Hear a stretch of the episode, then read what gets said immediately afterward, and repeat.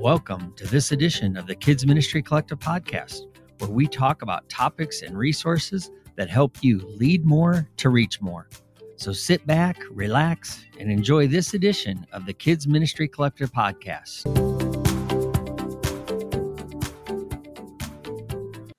Welcome to another edition of the Kids Ministry Collective podcast. My name's Tom Bump and I'm your host. Hey, thanks for listening to this episode of the KMC.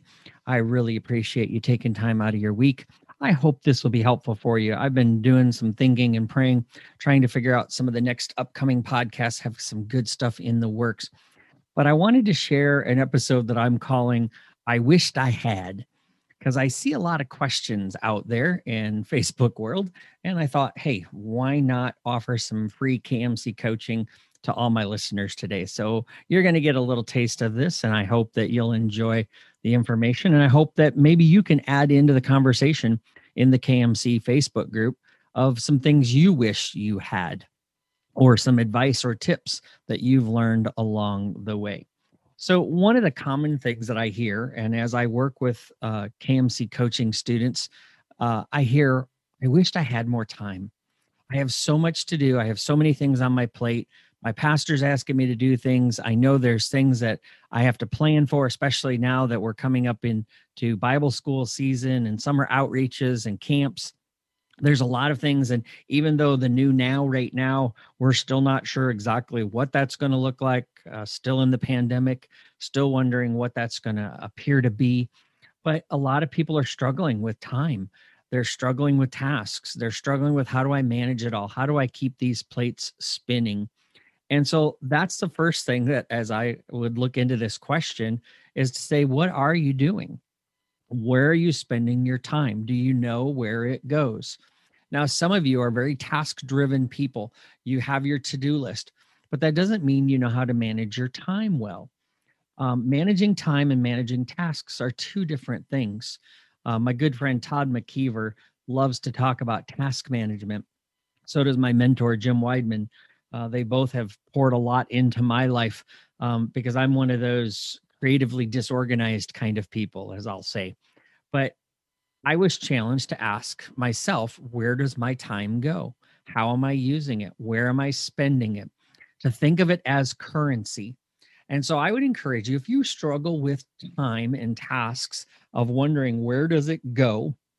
Because even the people who think they're organized can struggle with task management because you can have a long task list, you can have a well organized list, but that doesn't always mean you get things done.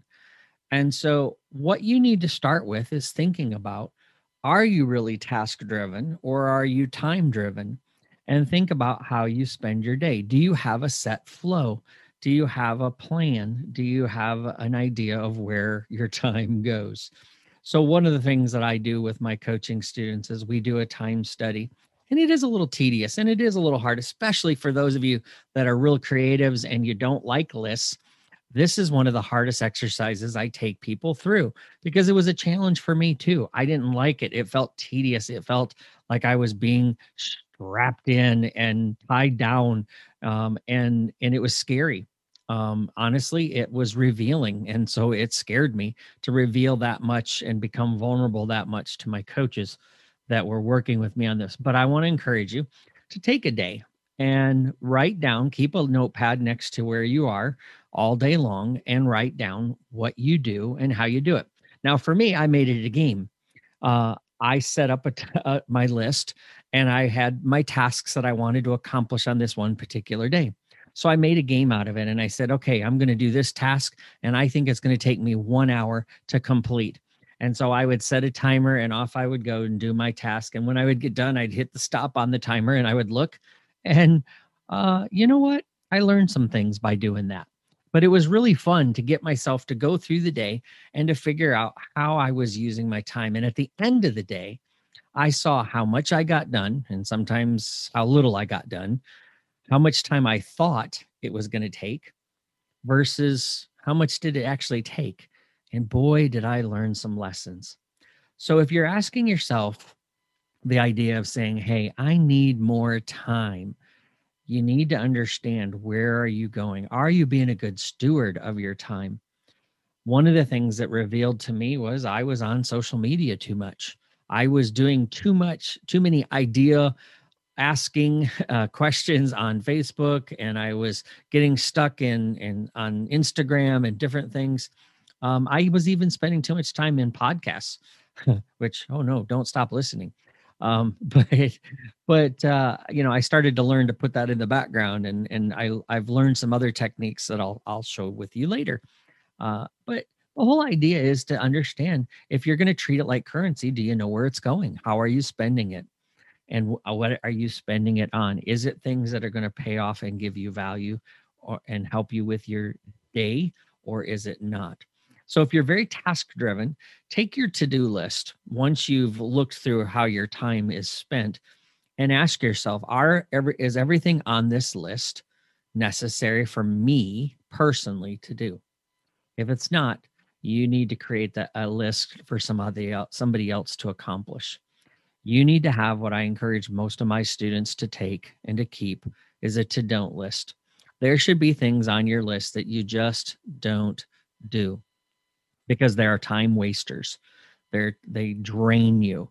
Uh, they don't energize you. They're not in your gifting and talents, and therefore you really shouldn't be doing them because it is burning up your time and your time is valuable. You need to make sure. There are times where, you know, for me, one of the things that I discovered was killing a lot of my time was when people would walk by my office and, hey, do you have a minute? Well, it was never one minute. It was always 10, 15, 20, sometimes up to an hour. And I had to realize that there were days where I needed to say, uh, no, but I can schedule something for you later in the day. But right now I'm in the middle of a project. I started to learn to own my time. And so, if you struggle with time and if you're a task driven person, a to do list driven person, you have to own that list and make sure you're managing the list well, that you're doing the right things and you're not letting other people put stuff on your to do list that doesn't belong there. So, to do list people have a lot to manage and a lot to consider, but you can find and more margin when you manage your to do list well. Now, if you're creatively disorganized like me, and uh, sometimes you start thinking of to-do lists and different apps, and and you'll feel like you're going to break out into hives. You feel that way? That was me. Um, I remember spending hours and hours and hours. I heard about this system called Getting Things Done, and everybody kept telling me that's what I needed because I was so disorganized, and I, they didn't like my piles not files system uh, they felt like that was too disorganized and I needed a better system. So they told me I should go get a system. So I heard about this getting things done. And that, so I got this guy's book and I read through the book and he recommended this whole system of file folders and how to manage your email. And so I went out and I spent days, uh, several days at least, where I was just creating this folder system and and uh, created setting up my email folders to a certain way and i became so paralyzed by fear and and just the overwhelming feeling of this wasn't designed for somebody like me this was designed for a to-do list person but not a creatively disorganized person um, somebody who likes to go Mach 3 with your hair on fire who your mind has all the ideas and as i was wisely told by my good friend jim um, our brains are for creating and for uh, content development but not for remembering. We need a system to to remember how to get things done and what needs to be done so that we don't forget and we don't miss an opportunity to serve well and lead well. So if you're creatively disorganized, again, you are going to have to do a time study. You are going to have to figure out where you're using your time, who's taking up your time, what are you putting your time into? And it's important because if you want to do more, and if you want to have more time to create, if you want to have more time to innovate, if you want to have more time to build relationships that you love, you need to be able to manage your time so you have time to do those things well. So, again, make it a game for yourself if that's what helps you. It helped me um, to just create this game and this challenge for myself, and then off I went. So, if you need more time, you need to learn to manage it well, and you will have more time. Now, I've heard some people say, well, I need more help. Well, let me ask you are you willing to give away anything that you do? Truly, are you willing to do? If God brought five people into your office right now as you're listening to this podcast and they all five said, We want to help you, we want to serve alongside of you, would you have roles for them, significant roles for them to accomplish? Think about that for a moment. Would you? Do you? Because God's not going to bless you with five more people or even one more person if you're not fully prepared to make them significant in what they do, meaning you've got to give them a significant role. If you're just asking somebody to come alongside you and all you want them to do is cut out the preschool cutouts, well, they're not going to exactly feel like that's a significant role. Now, there are some people out there that absolutely love doing that stuff. Then give it away and let them do it. You don't need to take that home and have a cutout party with your family like I used to do all the time. And my kids hated Fridays because they knew I was bringing home a bunch of work for them to serve. That's the way. Come on, guys, we'll serve together. Yeah, don't do that to your family. That's not the way to get help. But if you're going to get help, you need to know what you would have somebody do if they came to you and volunteered.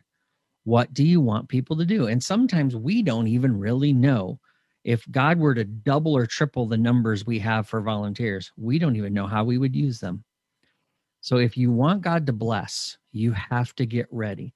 You've got to till the soil, you've got to pull the rocks out, you've got to fertilize, and you got to plant seeds and you got to water it and you got to work it. So if you're not willing to do the work, why is God going to give you the help? So when I hear people saying, I need more help, I need more help, well, first, you need to have that list of what would you have them do? You need to have a, how much time will it take? How, how, what, what's the scope of it? And are you really going to let them own it or are you going to be micromanaging it all along the way?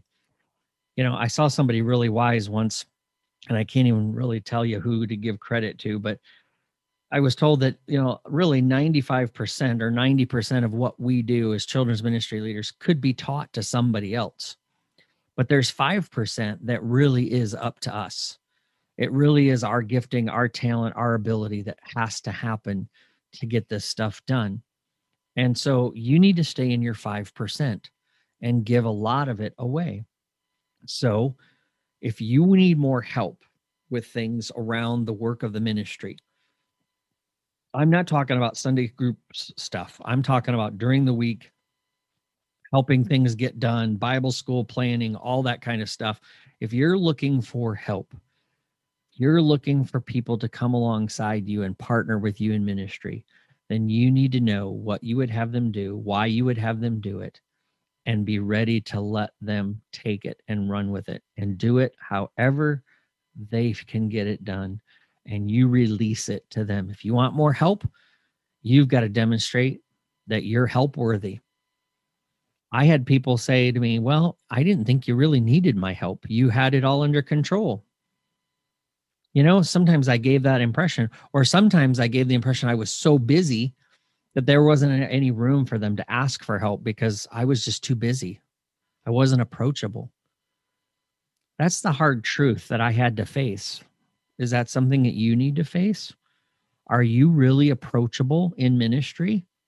You may think you are, but you may be giving off the impression that you're not because you're too busy or you just don't need the help because you've got it all under control you have to be willing to humble yourself and say, Hey, I need you on my team.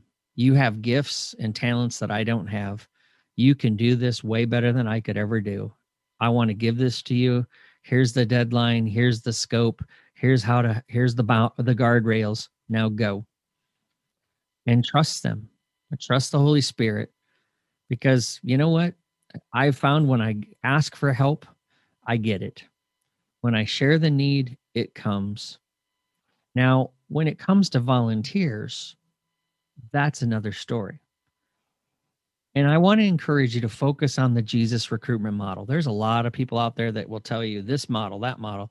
Well, the only model I've ever worked and I've never paid a dime to hear this from anybody else because it's right in scripture, is the Jesus recruitment model. Jesus went out and personally recruited people. He saw them for who they are, not for what they could do. Sometimes we need to approach people with not with what can they do for me, but what can I do for them? How can I minister and encourage them and love them? And then invite them into something so significant to show them that what this mission is of reaching boys and girls with the gospel of Christ and how important it is and what a blessing it is to be a part of such a huge mission. When Jesus called people, he called them to be all in. He didn't make it super easy.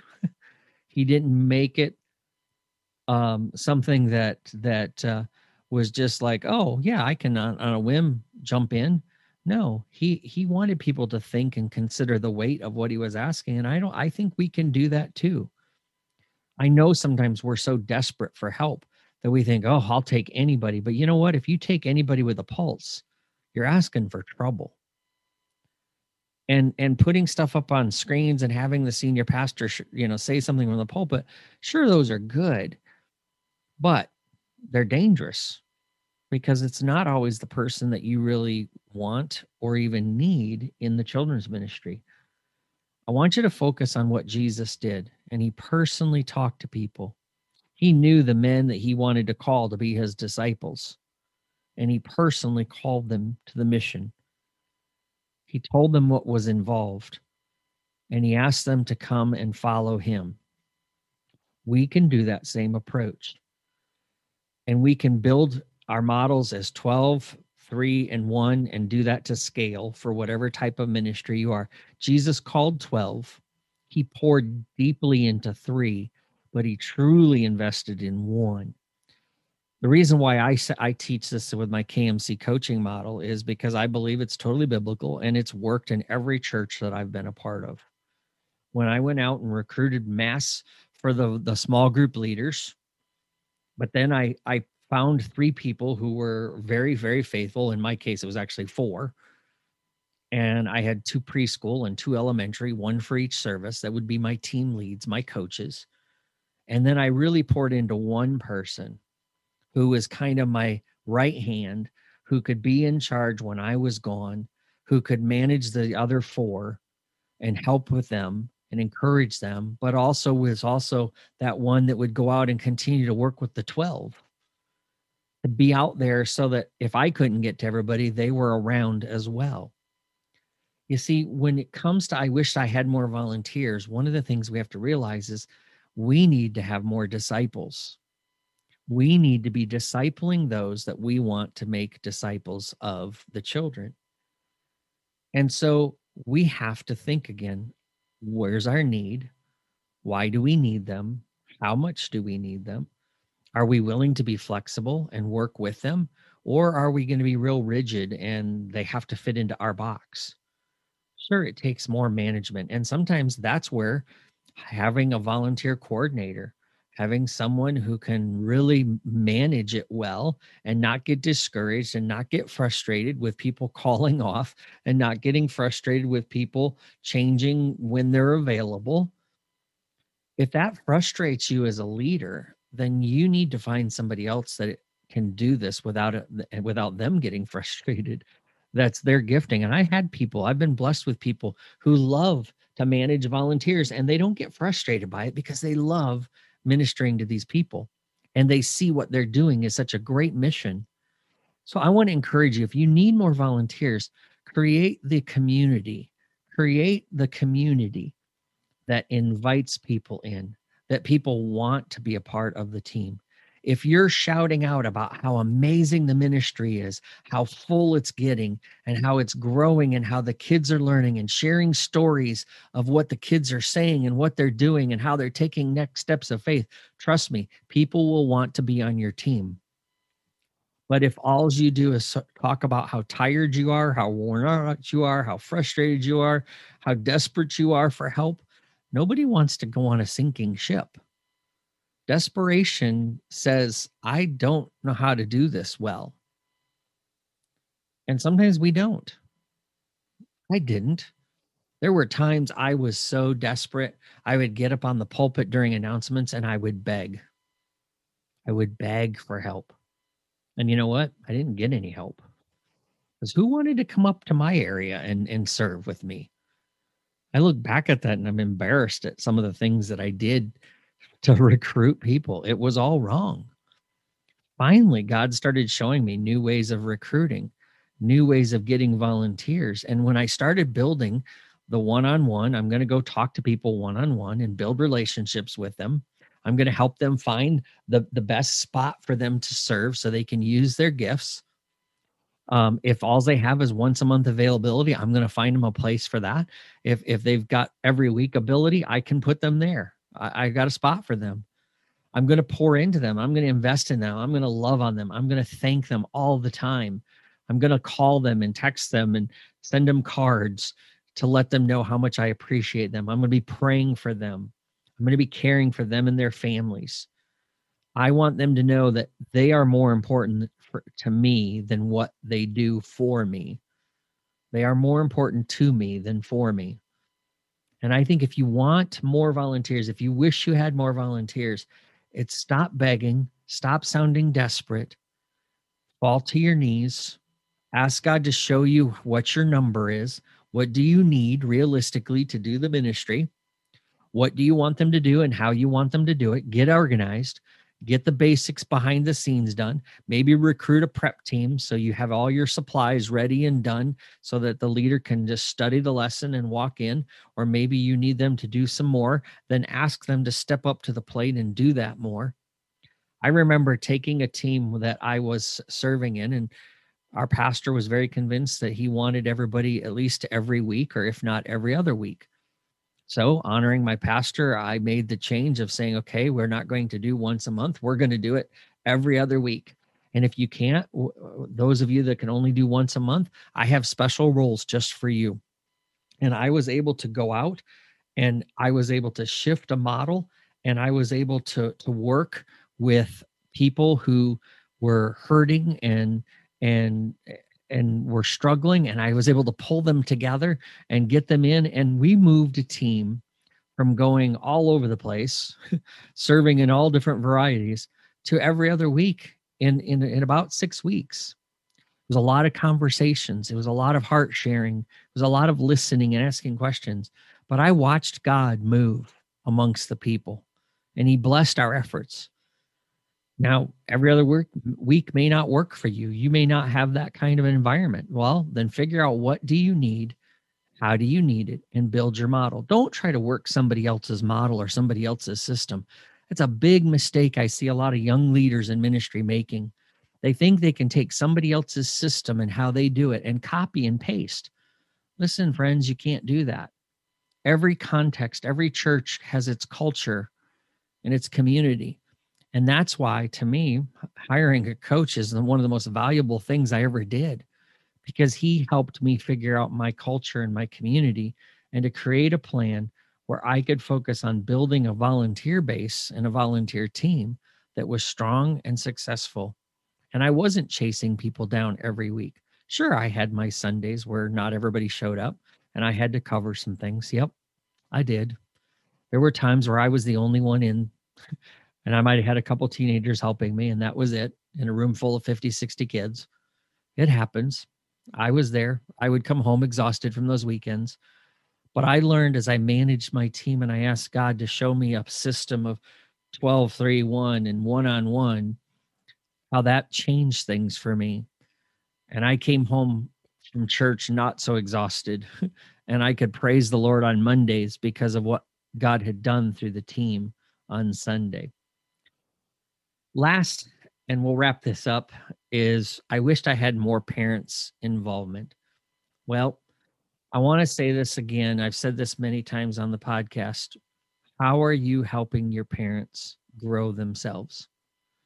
A lot of parents don't disciple their children the way we think they ought to because they've never been discipled themselves. Nobody's ever shown them how to use those take home things. Nobody's shown them how to talk to their kids in a simple language. Nobody's ever shown them how they could communicate. You know, we expect parents to lead their children to Christ, but has anybody ever shown them how to do it in a child's language, how to share it in a child's language? Do parents understand how? I will tell you, no, they don't. I'll never forget one Sunday morning. I was sitting in my office, is just cleaning up, and I was there, and all of a sudden I hear this knock at the door, and there's two parents, a mom and a dad, and a little girl standing in front of them, a little fourth grade girl and third grade girl, and they were like, "Here, hey, she she said that she wants to ask Jesus into her heart. Can you help her?"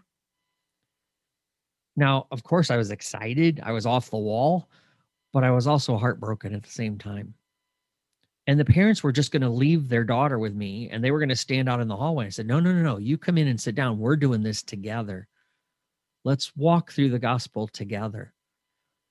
And I took that little girl through the gospel, but I asked mom and dad to explain some things on their own terms. I got them involved in it. And the tears began to flow as they realized the joy that they had of leading their own daughter to Christ. It wasn't me, I just was kind of facilitating. But I realized then I needed to help more parents learn how to communicate the gospel. So we started offering uh, opportunities for them to do that. I would even sit one on one with parents and walk them through. I met with coffee groups and we talked it through. And I gave them a little handout with a card that had questions and answers that they could ask their children. You have to help them disciple if you want them to do it. If you want them to serve, make it friendly for them to come in, especially men. I've talked to a number of men recently that just didn't feel welcome in children's ministry. I'm sorry, but if we don't make men and dads, single men, feel comfortable coming into our children's ministry, we're doing a huge disservice to the body of Christ. Let's make it friendly for all parents and let's really check our hearts, gang on how we feel about parents. I know there's a lot of venting on Facebook about it. I hope that's not the way you always feel all the time. Sure, we all get ready to blow up. I mean, there were times parents just wanted, oh, if I could, I, I could write a book on the things I wished I could say. I wanted to say, but didn't. Uh, yeah, I held back. Um, but I also know that we have to love and care for them and we have to invite them in. Maybe you need to have the special seats. Um, we we created a little thing that we had this special couch and we invite every once in a while we would hand out we never told the kids when it was happening but we would hand out these special golden tickets where they could invite their parents to come experience kids church with their kids. And we had popcorn and drinks and the parents could come in and the kids escorted them up to the the, fa- the fancy couch. And and they got to sit on the com- big comfy couch with their kids and they got to worship and parents loved it. Absolutely loved doing this. And you know i got volunteers out of it. I got parents that offered to serve when especially when they realized that it was me and another adult and a bunch of teenagers running the show. They realized we needed more help because the room was filling well, it's a great way to expose parents to the things that we do, but sometimes we make them feel like, oh, you can't come into our area. Well, I agree. I get the security idea. I want secure environments, but I also want parents to be welcome there. These are their children, after all, that they're entrusting to us to partner with to disciple them. One last kid, tidbit tip, uh, hack, I'll say um, stop the chaos there are times where when parents are coming to pick up their kids, all they see is pandemonium. And let me tell you, there's nothing that will turn off recruitment faster than a room of out of control kids because they will assume, even if it's only been those last five minutes, that that's what it looks like the entire hour. So stop the pandemonium before class and the pandemonium after class if you want to see parents come along and join your team. Think about that. What can you do intentionally before and after that creates intention and purpose and shows off the very best of your children's ministry? That's what you need to be doing at the very end of your service when it comes to pickup time. That's what parents need to see is that very best. So think about those things. I wished I had more time, more help, more volunteers, more parents, less chaos. And let's make it happen. You guys are the best. You are doing something amazing that's going to ripple into eternity. Don't ever forget that.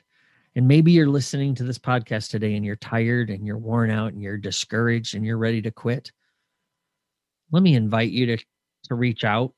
You can go to kmccoach.net and there's a button that says schedule to talk. I would be glad to listen to you. I would love to hear your story. I would love to be able to offer how I could help come alongside you. And if I can't, I know of many great coaches out there who can. It's not about me. This is bigger than me. And we want to see the Kid Ministry Collective community grow and do amazing ministry for our awesome God. So if I can serve, if I can help, please reach out. If you need help, if you need a break, if you're burning out, if you're hurting quietly, secretly, check out restoringleaders.org. Again, schedule a call and talk to me. I would love to hear your story. And I would love to be able to offer some hope and encouragement to you. So I hope these few things have been an encouragement to you. God bless you. Thanks for listening. If you haven't joined the Kid Ministry Collective community, find it on Facebook, answer the questions to join, and we would love to have you be a part of our KMC. Share this podcast. Um, we would love to do that. If you need help, you need coaching, you need mentoring, you need training for your church, you need to figure out what's broken and how do we fix it, feel free to help, head over to kmccoach.net. I've got lots of opportunities and availability right now that I can come and serve you. So God bless you. Thanks for listening.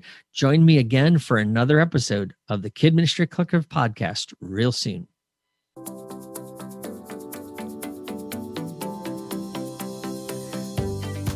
Thanks for listening to this edition of the Kids Ministry Collective podcast. We hope that it's helped and encouraged you. If you would support our podcast by continuing to share it with other leaders, and if you haven't already, hey, please subscribe and leave us a review wherever you listen to this podcast. We look forward to hearing from you how this podcast has helped and sharpened your skills in ministries. So let us know on your Facebook page or head over to kmccoach.net and share with us there.